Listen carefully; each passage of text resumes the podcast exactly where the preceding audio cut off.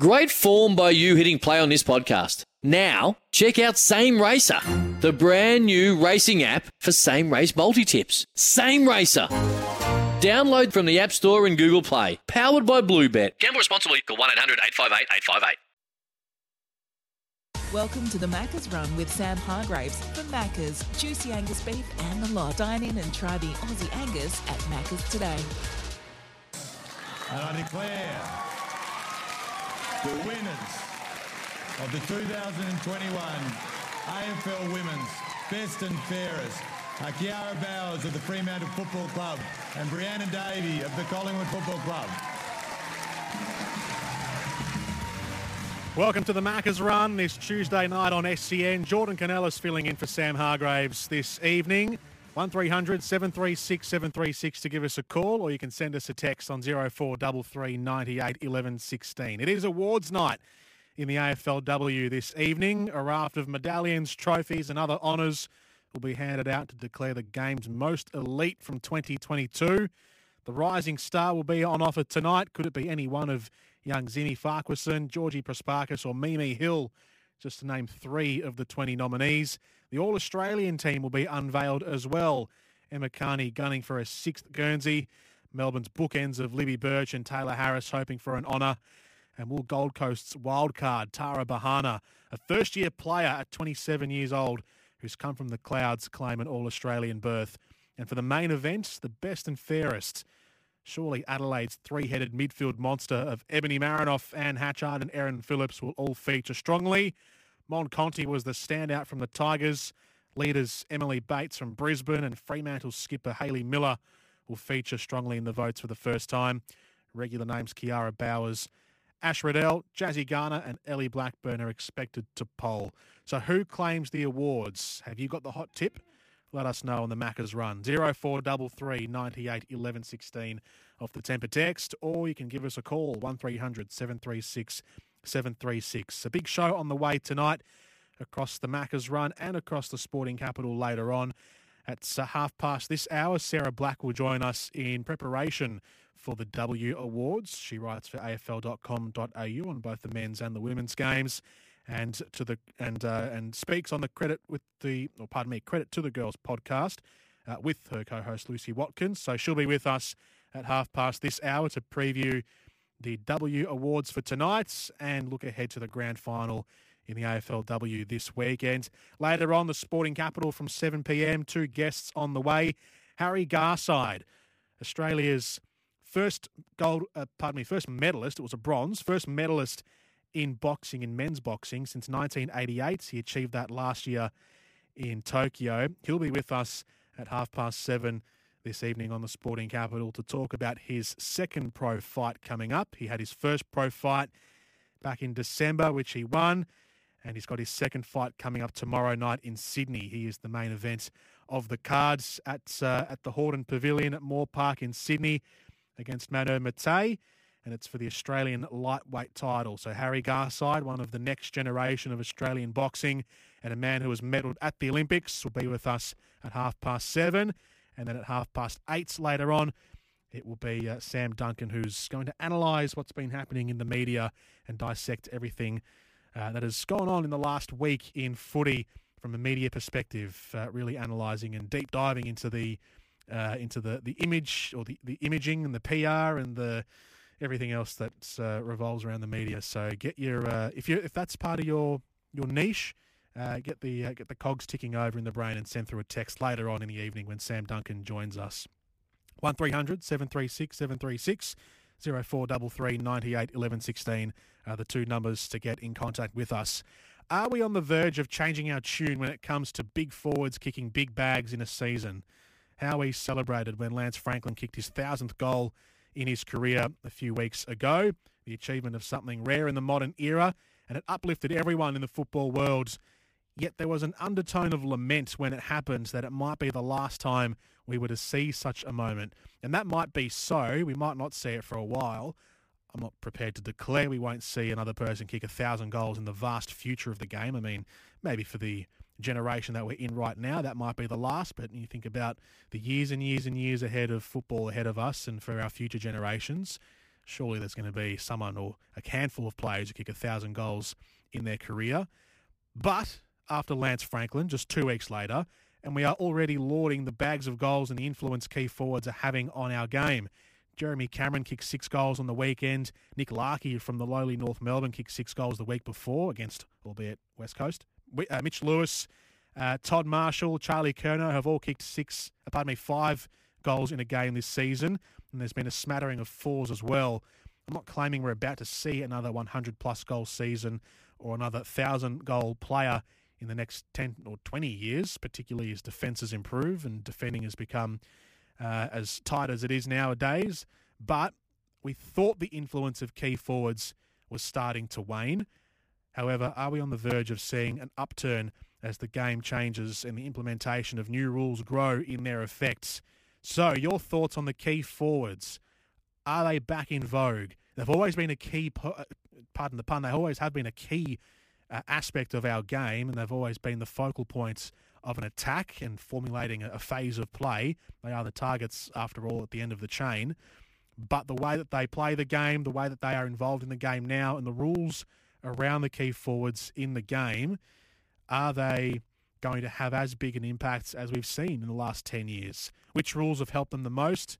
Well, obviously, the 666 has helped teams in particular open up the forward line and really win the ball out of the midfield and find a target inside 50. The stand rule, as frustrating as the stand rule can be, and the punishment of the stand rule uh, by giving away 50 metre penalties. And again, we saw plenty of 50 metre penalties on the weekends in the footy. Uh, but as much as that does irk us sometimes when teams infringe on that rule, it is actually, it's been beneficial for the game and for the flow of a match, I think. They've helped the key forwards out. They've helped the, the style of the game out and the key forwards are having an impact on the game once again. Which player is the prototype for the future of key forwards? Is it the two metre tall, uh, lanky, leading, high marking kind of players? Someone like Max King on the weekend, who was um, absent really for most of the match, to be honest, until the last quarter when he scored four goals and helped St Kilda get back into the uh, into the hunt, and then ultimately to win by 33 points against uh, the Tigers.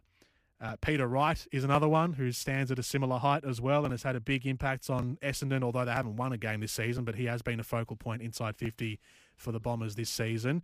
It's just the help around him and the way that the team plays, which has let them down. But he has been probably playing some career best footy just about with the way that he's been able to impact uh, the, the Bombers in their forward line.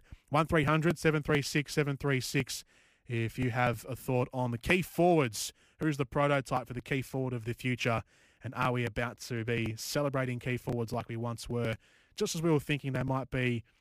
Well, their influence on games might be dampened. 0433 98 11 16 off the temper text. A couple on the awards night tonight in the AFLW. Justin says, I think Tayla Harris will win the best and fairest. Justin in Coburg. Big fella says Emily Bates will win the best and fairest tonight. Geordie, not that I'm biased or not though. Have a great night, says Big Fella, one of our uh, ardent Brisbane supporters off the text. Your thoughts? Who's going to win it?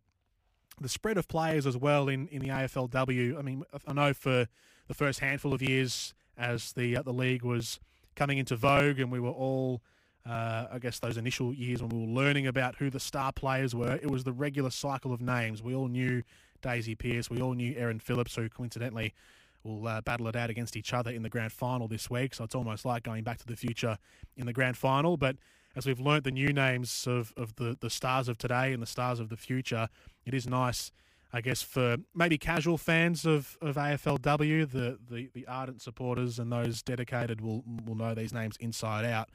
Um, but to, to see the names of uh, players like Ash Riddell and Emily Bates and Hayley Miller, who are all players who are in the last year or two have stepped up and, and make have sort of made the grade as elite players in the competition. They're becoming household names now, and it's always not just in women's sport or, or Aussie rules uh, women's, but in any sport really. Seeing the the new cycle of names come through, it keeps it fresh.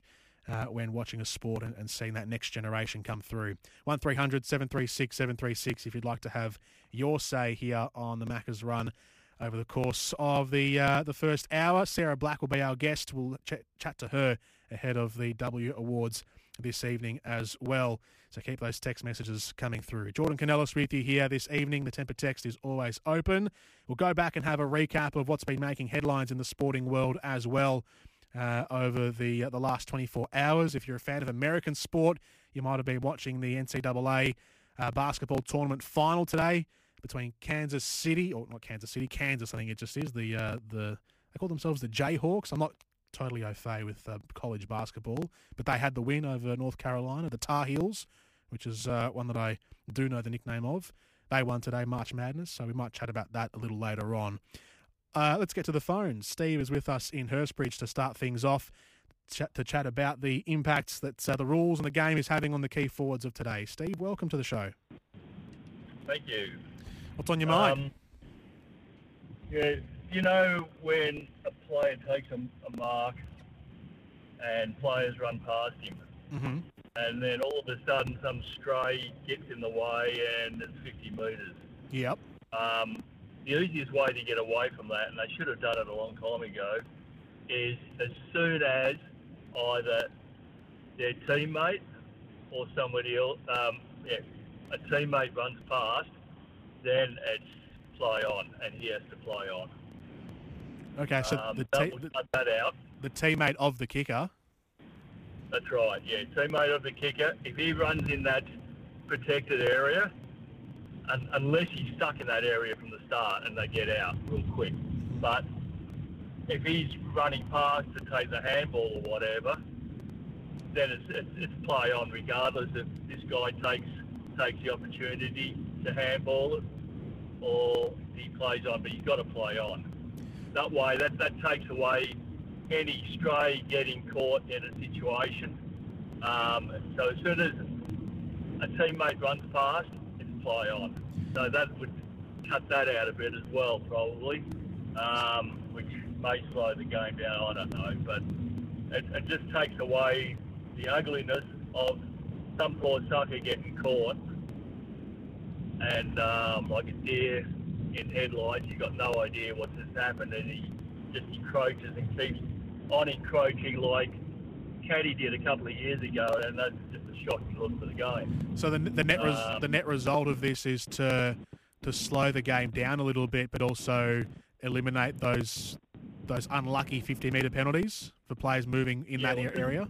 Yeah, yeah, certainly um, takes away any confusion or the opposition player getting done for, for being somewhere in the vicinity on the ground and gets done for 50 metres. Um, and also, while you're pondering that, there was another thought I didn't understand that this rule. It happened not not last weekend, but the weekend before when Essendon was playing Brisbane, and Lachie Neale got a 50 metre because um, was it Merrett? He didn't give the ball back properly, or he didn't pick it up, or he had the ball, or, Yep. or something. But there was some stupid rule, and I've never ever seen that before in my life.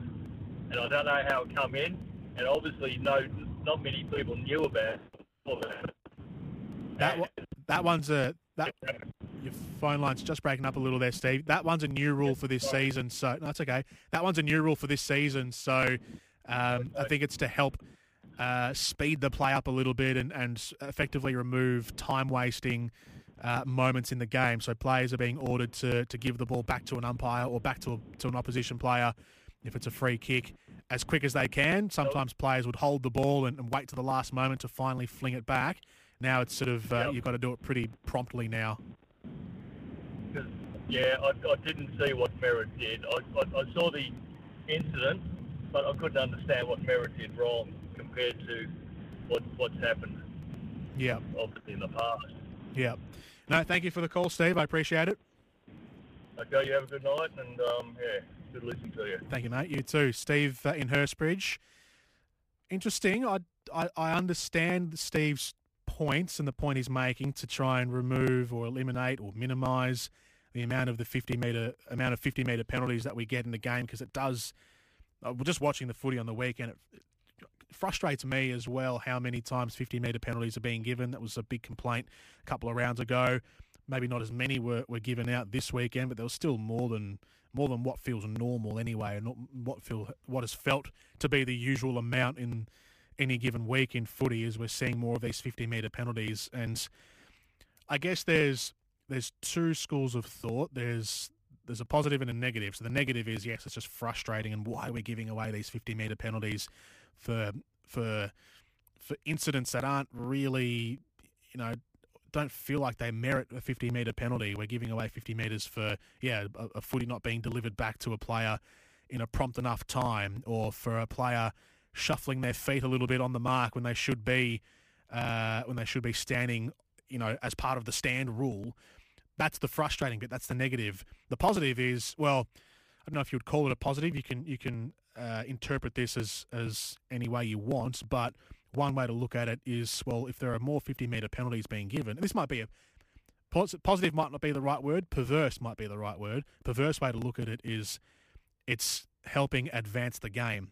Literally, physically, the, the game is being advanced 50 metres up the field. So instead of a team taking a kick from 30 metres out from their own goal, they're now being marched to about the halfway mark of the ground or just in front of the centre circles in the ground uh, and they're able to to take their kick there, and so we move the field sort of you know a third of the way up the grounds, and we can advance the play and get more forward entries and have more scoring. Uh, we can get more advanced uh, attacking phases and forward forays. It might be frustrating. It might come at the cost of you know ultimate frustration from footy fans who are thinking, why are we copying these 50 metre penalties? But it might actually result in higher scoring, which is not great. I suppose if you're the the one who's on the end of it, but for the ones who are getting it, well, it's it is the uh, that's the net result. Joe from Northcote is wanting to chat about the 50 metre penalties. Joe, welcome. G'day, mate. How are you? Good, thank you. What's on your mind? Yeah, I, I think like a potential solution. I mean, I get it, right? Like the 50 metre penalties there for anything that is outside of the rules of play, and and sure, players need to be penalised for not um, adhering to whatever the AFL's put in place. However, rather than bringing in a 25 metre penalty for minor indiscretions and all of that sort of stuff, why can't we have a, like one warning a quarter or two warnings per quarter for any indiscretion, and then after that point it's a 50 metre penalty, so that in the case of that it's a, a really high intensity game like in a grand final, where players may not be necessarily thinking about those really minor things that don't necessarily impact the game to a hell of an extent, rather than them having to always be switched on in those moments, and if they do make their first mistake in the quarter, or the team makes their first mistake in the quarter, they're not penalised straight away. And it just gives them a, a reminder for the rest of the quarter to go, be mindful of it. Yeah, I don't mind that idea. We see it in, in, a, in a version now with the 666 rule. So if a team infringes on the 666 from an opening bounce, they get warned. The, the umpire will walk over to the ruckman and tell that his team has infringed the rule, and then they'll just play on as normal. There's no free kick or no uh, for the first time anyway. There's no free kick or, or, penalty given. It's just a warning, and then any any uh, any subsequent infringement, then they give a free kick in the middle. So. Yeah, why not? I, I don't mind that actually. And you can categorize. People might say, why apply that then to some rules and not others? Or maybe you can you can create a, a category of rules where some rules are minor infringements, where you give a warning, and then some are major infringements where there's no warning and just a straight up penalty. Absolutely, and if there's, if I mean, the, the straight up, and I agree with that 100%. Kind of like a red card in soccer, where yeah. if you're late to a marking contest and you've absolutely poleaxed the bloke, then fair enough. That's a 50 metre penalty straight up. That's that's how it's always been. But for this infringement on a 10 metre 10 metre radius around the kicker or whatever it may be, surely there has to be some sort of warning system just to remind the team, hey, for the rest of the quarter, just remember you've had your warning now next time you'll be, you'll be, and from here on out, you'll be penalised. Yeah, yeah, one strike and then you're out. I don't mind it. I like that. I like that way of thinking. Thank you, Joe. Thanks, mate. Joe from Northcote. We'll take a break here on the Macca's Run, 1300 736 736. Uh, there's a couple more calls we'll get to on the other side of the break here on the Macca's Run. Sarah Black from afl.com.au is our guest later on to preview the W Awards tonight. We'll bring you live updates of the awards as they come through during the Sporting Capital at 7pm. But more of your calls on the other side of this. The Macca's Run with Sam Hargraves for Macca's juicy Angus beef and the lot. Dine in and try the Aussie Angus at Macca's today. Jordan Kounelis filling in for Sam Hargraves this Tuesday night. 1300 736 736 to take your calls. We'll get uh, one more in before we have a chat to Sarah Black. Uh, Jack is with us here in Richmond to chat about the 50 metre penalties. Welcome, Jack. Jordan, how are you going? Good, thank you. What are your thoughts on the issue? Uh, I've got uh, two things to say. Mm-hmm. The first is that specifically with you know where you're that 50 metre uh, penalty for just you know slight sideways movement or that, that stand on the um, on the mark. It's Yeah. my opinion that that rule goes completely against the spirit of the game. I think it's a flawed rule. I think it should be abolished. And you know, your comment that the positive thing about it is that it you know moves the ball up the ground. I mean, that's insane. That's like saying, you know, if you fall over and break an arm or break a leg, well, the positive thing is that we've got good plaster work now that can repair it. I mean, it's just a bad rule. There's no good about it. You know, to move half a foot to the left, trying to stop somebody from uh, playing on, which has been in the game since the very first day, is utterly against the spirit of the game, and I don't know one single supporter who endorses it or likes it. Got to get rid of it. Yep. There you go. All right. I like it. I like the strength on that. And the second one, we've got about 45 seconds till we have to take a break, but your second point? Sorry, my second point was that your uh, analogy of saying that it's positive for the game is insane. Oh, okay. Okay, no, I understand that. Fair enough. I like it. I like the strength of that. That's fair. I'm you're happy. I'm happy to air your views. I got mine, but that's. Uh, thank you for the call, Thank you. Jack in Richmond. One 736 736 0433 98 11 16 if you want to send through a text. Sarah Black's going to join us on the other side of this to preview the W Awards. And we'll continue this discussion on the other side of it as well. We've got some text messages coming through, and uh, we'll get to those as well. Keep your thoughts rolling through on the 50 metre penalties. Sarah Black up next. The Macca's Run with Sam Hargraves for Macca's juicy Angus beef and the lot. Dine in and try the Aussie Angus at Macca's today. Welcome back to the Macca's Run. Jordan Kounelis here with you, filling in this Tuesday night for Sam Hargraves on SEN. A couple of text messages and a call we'll get to before we have a chat to Sarah, just to keep this uh, discussion going for a little bit longer. A couple of rule, a couple of uh, text messages coming in on the rules and around the 50 metre penalties. There's been a mixed bag. It's been a, a nice mixed bag off the text. Uh, one is blaming it on uh, on the generations. Millennials are going to stuff this game. A warning for breaking a rule. Uh, I've got an idea. How about players who played who are paid quite well to play the game know the rules? Warnings for breaking rules of a game. Bloody hell, leave the game alone, says one off the text. Uh, Dom says the stand rule plus the protected area is the worst garbage in the 120 years of footy. I won't ever accept that it's a good thing for our game. As There's 36 players on the field. You just can't expect players within the area to just vanish. Uh, Paul, uh, with the opposite view, says, I endorse the standing rule 100%. The last caller has no idea what the general public opinions are, says Paul. And uh, Anonymous says, I agree with the last caller uh, that the stand rule is absurd and anti football. Um, last caller was Jack in. I am I'm more than happy to air the, the anti views against the stand rule. I'm, I'm fine. I didn't really have a response to Jack because I, um, I, I said my opinions before. By the way, I'm not saying I absolutely endorse the stand rule to its to the nth degree. I think there's a little bit of leeway that should be given. Things like just the the the, the such minor shuffling of your feet on the mark, if your body is effectively in the same spot, if a player's body is effectively in the same spot, but they are just shuffling their feet a little bit, you know, taking mini steps, half steps left and right, but not actually moving, that shouldn't be penalised if you did that. That's ridiculous that you get a 50 metre penalty for doing the two step on, on the on the spot. If it's a full like you know half a metre step sideways or forwards or backwards or you know taking two strides to your left or right, then yes, okay, that's that's against the the the writing of the of the of the law. But if it's a little shuffle, it's it's nothing. You don't need fifty meter penalty for that.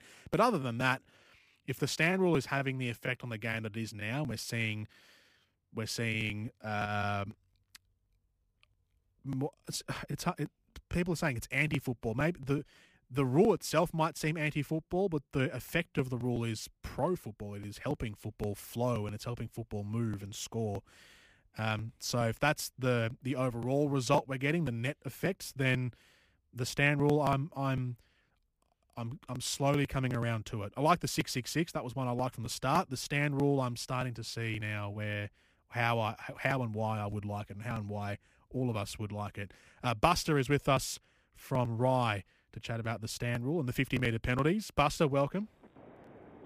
Hi. Look, I think the the guy that takes the mark or gets the free kick, they're at a disadvantage because they've got to come back off the mark. It actually slows the game down because all the defenders are running past them. Got to give the people who've got the football always should be advantaged, and we want to see goals kicked. I don't want to see 50 people behind a football. It's horrible. Mm. It feels, you know, the game has definitely opened up this year. People kicking scores and kicking it deep to people marking it. You know, I agree with the show. Look, I'm a Carlton bloke. I watched the the game against Richmond, I thought Shane Edwards was really stiff. He, he didn't even look like he took a, a step. So I agree with that, but I love the stand rule. I think it's a fantastic idea. Excellent. Thank you for your thoughts, Buster. Appreciate it. Buster and Rye, 1300 736 736. We'll keep the phone lines open through the course of the evening. There's a bit going on tonight, though, around the, the uh, world of women's Aussie rules. Oh. Melbourne are through to the grand final. They've cleared the final hurdle in the AFLW for the very first time. The W Awards take place tonight from 7 pm, and we'll have live updates throughout the course of the evening for you on the Sporting Capital over the next couple of hours. Sarah Black covers the men's and women's games for AFL.com.au and co hosts the Credit to the Girls podcast, and she's with us here on SEN. Sarah, welcome. Thanks for having me, Jordan. It's gonna looking forward to being a very exciting night. Yes, what lies in store for us tonight? We uh, we managed to have uh, in in amongst COVID last year. We did have an event at a venue, and we've got the same again tonight. So, what's the what's the occasion look like this evening? Yeah, so it's um, at Crown Palladium, the, the main event, um, and yeah, looking forward to seeing some of the non-Victorian teams get down. Um, we had lots of satellite events last year, so it'll be good to get the majority of the room in together. Um, the Adelaide Crows and the Melbourne Demons, of course, being grand finalists, they're going to have their own separate events um, just to be COVID safe, so completely understandable. Um, and unlike the men's, this is a multi-award night. So, you know, we'll have the best and fairest crowned. Um, we'll also have the All Australian team named. That squad's been out there for a little while. Um, the Rising Star, and of course, Mark and Goal of the Year. So, yeah, lots of award winners um, going to be announced tonight. Well, let's start off with the big one then, the, the best and fairest. Run us through the, the handful of favourites. Who are the ones that, that you think the winner will come from tonight? Yeah, well, unsurprisingly, it is just as it is in the men's game. It is a midfielders award. So all these girls are uh, firmly ensconced in the midfield. Um, my hot tip is Emily Bates. I don't think it would be any surprise to anyone who's watched much AFLW. Um, the Brisbane Lions vice captain has already won the AFL Coaches Award this year. Um, Hayley Miller from the Dockers, I think she'll get out to a really early lead, um, but she might tail off a little bit as the tight count as the count tightens up. Um, Ash from the Roos, she's the she set the record for most disposals in a game with 42, and she's had a really uh, consistent year. Um, and the two Crows girls, you can never discount Ebony Marinoff and Anne Hatchard. Um, however, the little asterisk on those two girls is that they'll probably poll votes and take votes away from each other. So, uh, yeah, those are some of the names to look out for tonight. Yeah, Emily Bates, a great leader for uh, for Brisbane, and and Hayley Miller might the. I mean, she's been a great player. She's probably elevated her game this season. Her first season as captain of Fremantle. Might that be maybe an eye-catching factor in her in her poll voting ability from this season? Yeah, for sure. She's definitely done a lot um, in dragging Fremantle back into matches and, and ultimately winning games off her own boot. She's uh, she's a multi-dimensional midfielder. She's really made an impact this year on the scoreboard. Um, so I think that'll hold her in, in great stead. In most years, the winner has taken it by a margin of about three, four, or five votes. Last year, we had the closest count we've had in a best and fairest, with the top 11 players all split by about five votes from, from first to 11th. And we had dual winners last year as well. What was the nature of this season? Was there a standout from the pack you've just named, or are those names all pretty reasonably close? I don't think so. I think it's going to be a pretty even count. I think Bates is the favourite just on based on sheer consistency. Um, the number of lines wins also will help her. Um, as I said, Miller will really get out to, to a strong lead, I think, in the early and, and middle rounds. Um, but the, as the Dockers dropped off, so did she. So that'll bring her back into the pack a little bit. Um, and yeah, it's definitely going to be an interesting count, that's for sure. Is there a smoky from a non-finals making team that you like the look of? Yeah, um, I, I, think you, you, can't discount Mon Conti. She's a proven vote getter um, at the Tigers. Whether the Tigers have won enough games, I'm not too sure. Um, Amy McDonald at Geelong was best of field in just about every single game they played. Um, and uh, the, the two Bulldogs girls who are, who are proven vote getters um, in Ellie Blackburn and Kirsty Lamb. So, you know, some smokies to keep an eye out there. The Rising Star as well, as you mentioned, we have a pool of 20, two Rising Stars per round in the AFLW. Who are among the favourites for the Rising Star Award this uh, season? Yes, I can't give you my hot tip for this one because I am on the, pa- the voting panel, so I can't give away all the secrets. Um, it's a really deep field this year, um, and one thing that's a little bit different to the men's is that it's uh, up to the age of 21. So your first three years in competition, you're eligible. So you know whether it's someone like a, a first-year player, Charlie Rowbottom or Georgia Prespakis, those um, you know, those really early, uh, those girls in the first season, or someone like a Mimi Hill who's been in the system for a little bit, um, or Mia King at the Roos. Um, I expect those names to, to sort of feature up there, um, but it could be anyone's game. I'm really interested to see how the votes uh, split out. The rising stars, the young players in general in the league, are we seeing? Uh, again, the ability of these uh, these young girls, these young women coming through to pretty much impact as soon as they, they, they start their AFLW careers? Are they pretty much hitting the ground running uh, again in, in this season? Uh, to an extent, I think those days are slowly um, we're slowly pulling away from that a little bit more. I think the gap between junior footy, um, you know, top level junior footy and AFLW is growing um, which you know is it's not a surprise that the longer you have a competition running, the more professional and um, and harder it is to break into it. But there definitely was. Charlie Rowbottom won games off her own boot this year. And no surprise that she was the number one pick. Um, but I wouldn't be surprised as the seasons progress for that trend to continue, for it to be harder and harder for 18 year olds to have an impact straight off the bat. For the All Australian team as well, the squad of 40 was revealed to us last week, and we'll find out the 22 tonight as part of the awards. Give us one or two names who you were most chuffed to see in the squad of 40 that was named last week. Yeah, so I think the one that caught a lot of people by surprise was Shelley Heath. Um, she's a small defender from Melbourne, only 21, um, um, and quite often, you know, small defenders don't necessarily receive the recognition that they should. So um, it was a great reward for, for Shelley, who really um, played on a, a, variety of opponents and, and held them well. Um, one to keep an eye out for for the All Australian is Emma Kearney. She is uh, currently going for her sixth straight All Australian Guernsey. She'll be the only person to have that record. She currently ties it with Karen Paxman, uh, but Paxi unfortunately didn't make the squad this year. So some names to look out for there. Sarah Black from AFL.com.au ahead of the W Awards tonight. Uh, let's have a quick look back at the um, the prelim finals and a look ahead to the grand final coming up this weekend. Sarah, the uh, Adelaide v Melbourne clash to decide the season. Firstly, the news perspective from Adelaide is that their ruck, Montana McKinnon, has been suspended for one game for rough conduct in the prelim. She was the round five rising star this season. How much will she uh, or her loss hurts uh, the Adelaide Crows?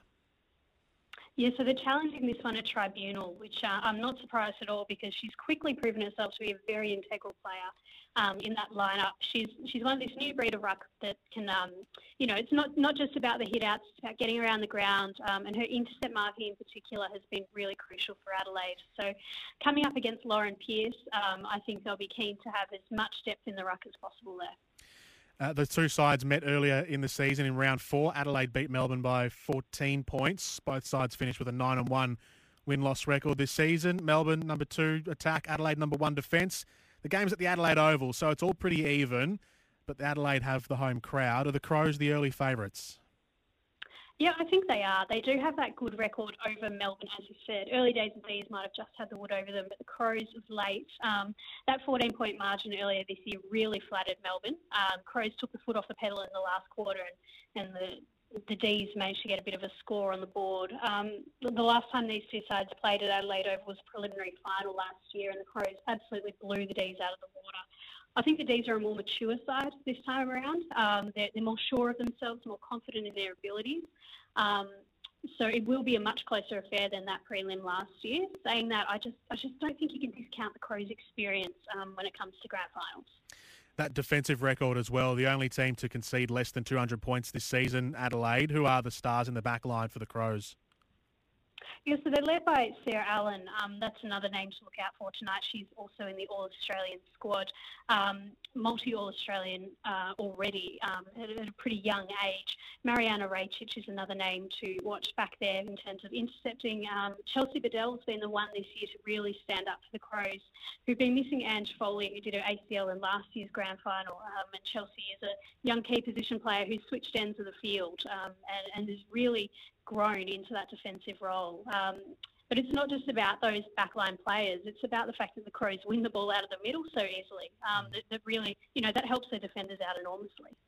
For Melbourne, what will the occasion of the grand final mean for the D's? Not just for the season that they've had, but I guess it's the culmination of a lot of work over the last couple of years, even prior to the AFLW beginning. They were them and, and the Western Bulldogs were the two teams that we visually saw uh, in some of those exhibition matches. So for Melbourne, this has been a little longer than just uh, the AFLW duration. What will it mean for the D's that they're in the grand final now?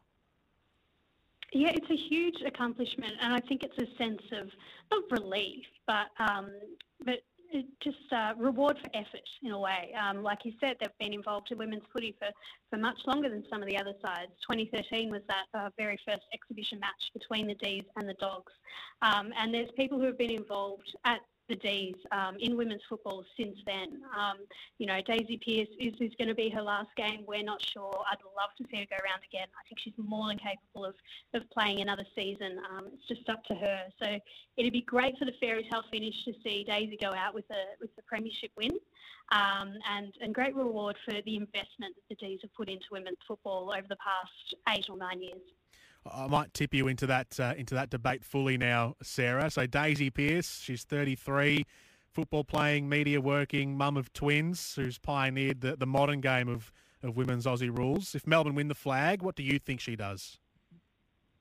Yeah, I think she'll have a very long, hard decision to make. Um, I suspect that she may be leaning more towards um, hanging up the boots, but I'm not Daisy. I'm not in her own head. I don't know her decision-making process. Like you said, she's a she's a mum of twins, um, you know, so that comes into it. Also, she can do whatever she wants after football, Daisy. Um, she can go into the media. She can go into coaching. It's just whether she's finished yet. She's a really strong competitor. Um, and yeah, I, I wonder whether the August start for the new season um, may just may just go, maybe we'll just go around one more year because mm. it's not even a full year. It's just just till the end of the year. Yeah, that's a good point. That's a good point. Similarly, the other superstar veteran on the other side is Erin Phillips. Will she play on after this season? She's a little older than Daisy, uh, but maybe the, the lure of playing for her dad's team, Port Adelaide, with the uh, the new inclusions into the next season, is that a lure for her? Oh, for sure. She's, you know, her family's had such a long involvement in the Port Adelaide Footy Club, and you know, if you look online in pre, there's a photo from about 2015, I think, when they were talking about maybe forming an AFLW um, of, of Erin in a Port Guernsey. So originally, early days, um, that was where she was heading. What will be the deci- what will be one of the deciding factors? I imagine for Erin um, will be the the fitness of her knees. She's had a lot of trouble with knees um, over her playing career, um, and you know whether whether they're up to going around for another season or not. Um, I imagine that's one of the factors she'll be considering heavily. We've also never had a, a, time when one club has held concurrently both men's and women's premierships, so that's on the line here for Melbourne this weekend. To claim that title would be a it'd be a nice bonus in addition to actually winning the cup for the D's if they can do it. It really will be. I was um, lucky enough, coincidentally, to be down at Melbourne training, Melbourne girls training, that is, um, just before the season started, and um, President Kate Roffey brought down the men's premiership cup um, as sort of like a look what look what we're aiming for. This is what we want to achieve.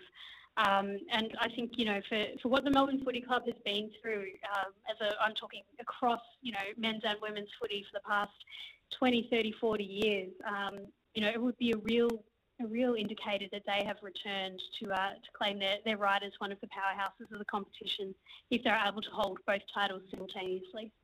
Sarah, before I let you go, uh, who's your tip for the flag this weekend?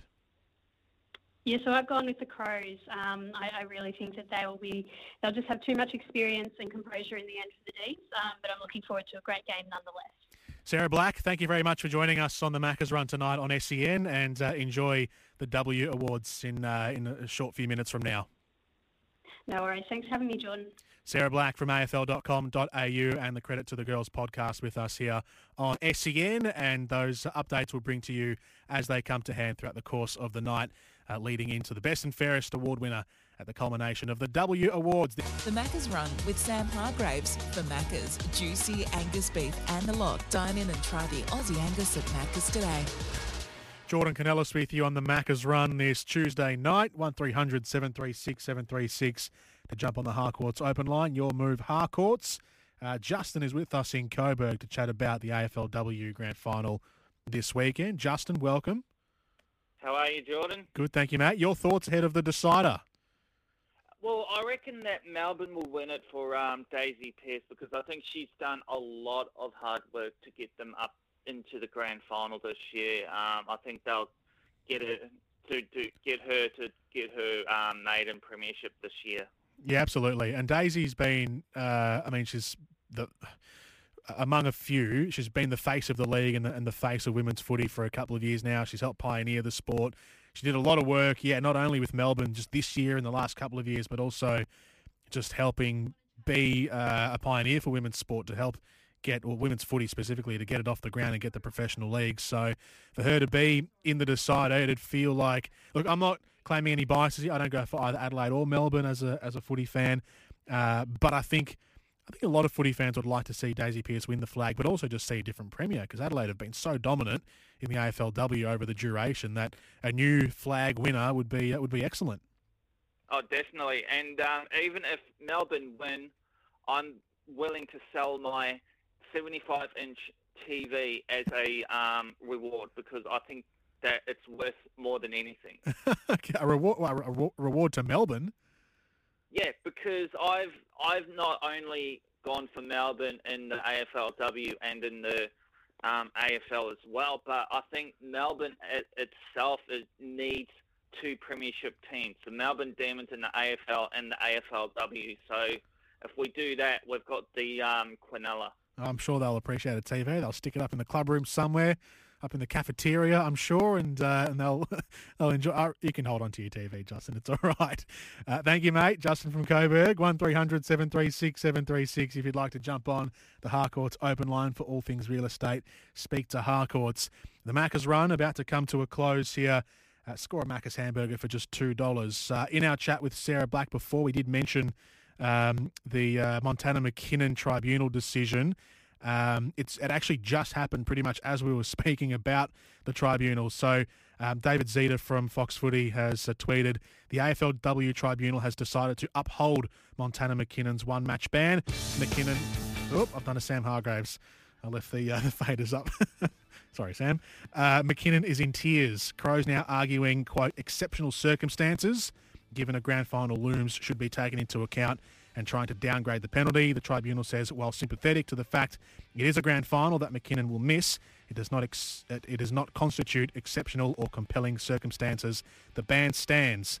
So Montana McKinnon, the round five, one of the two round five Rising Star nominees, and the ruck for for, uh, for Adelaide will miss the AFLW Grand Final for the Crows at the Adelaide Oval uh, this weekend. That's the the latest from uh, from a number of outlets, but uh, Fox Footy, there's David Zita reporting. That's it for the Macca's run. Sporting Capital. Harry Garside is our guest. That's up next. G'day, Mike Hussey here. Get on board Australia's best fantasy cricket game, KFC Supercoach BBL. It's fun, free, and easy to play. Play today at supercoach.com.au. T's and C's apply. New South Wales authorisation number TP slash 01005.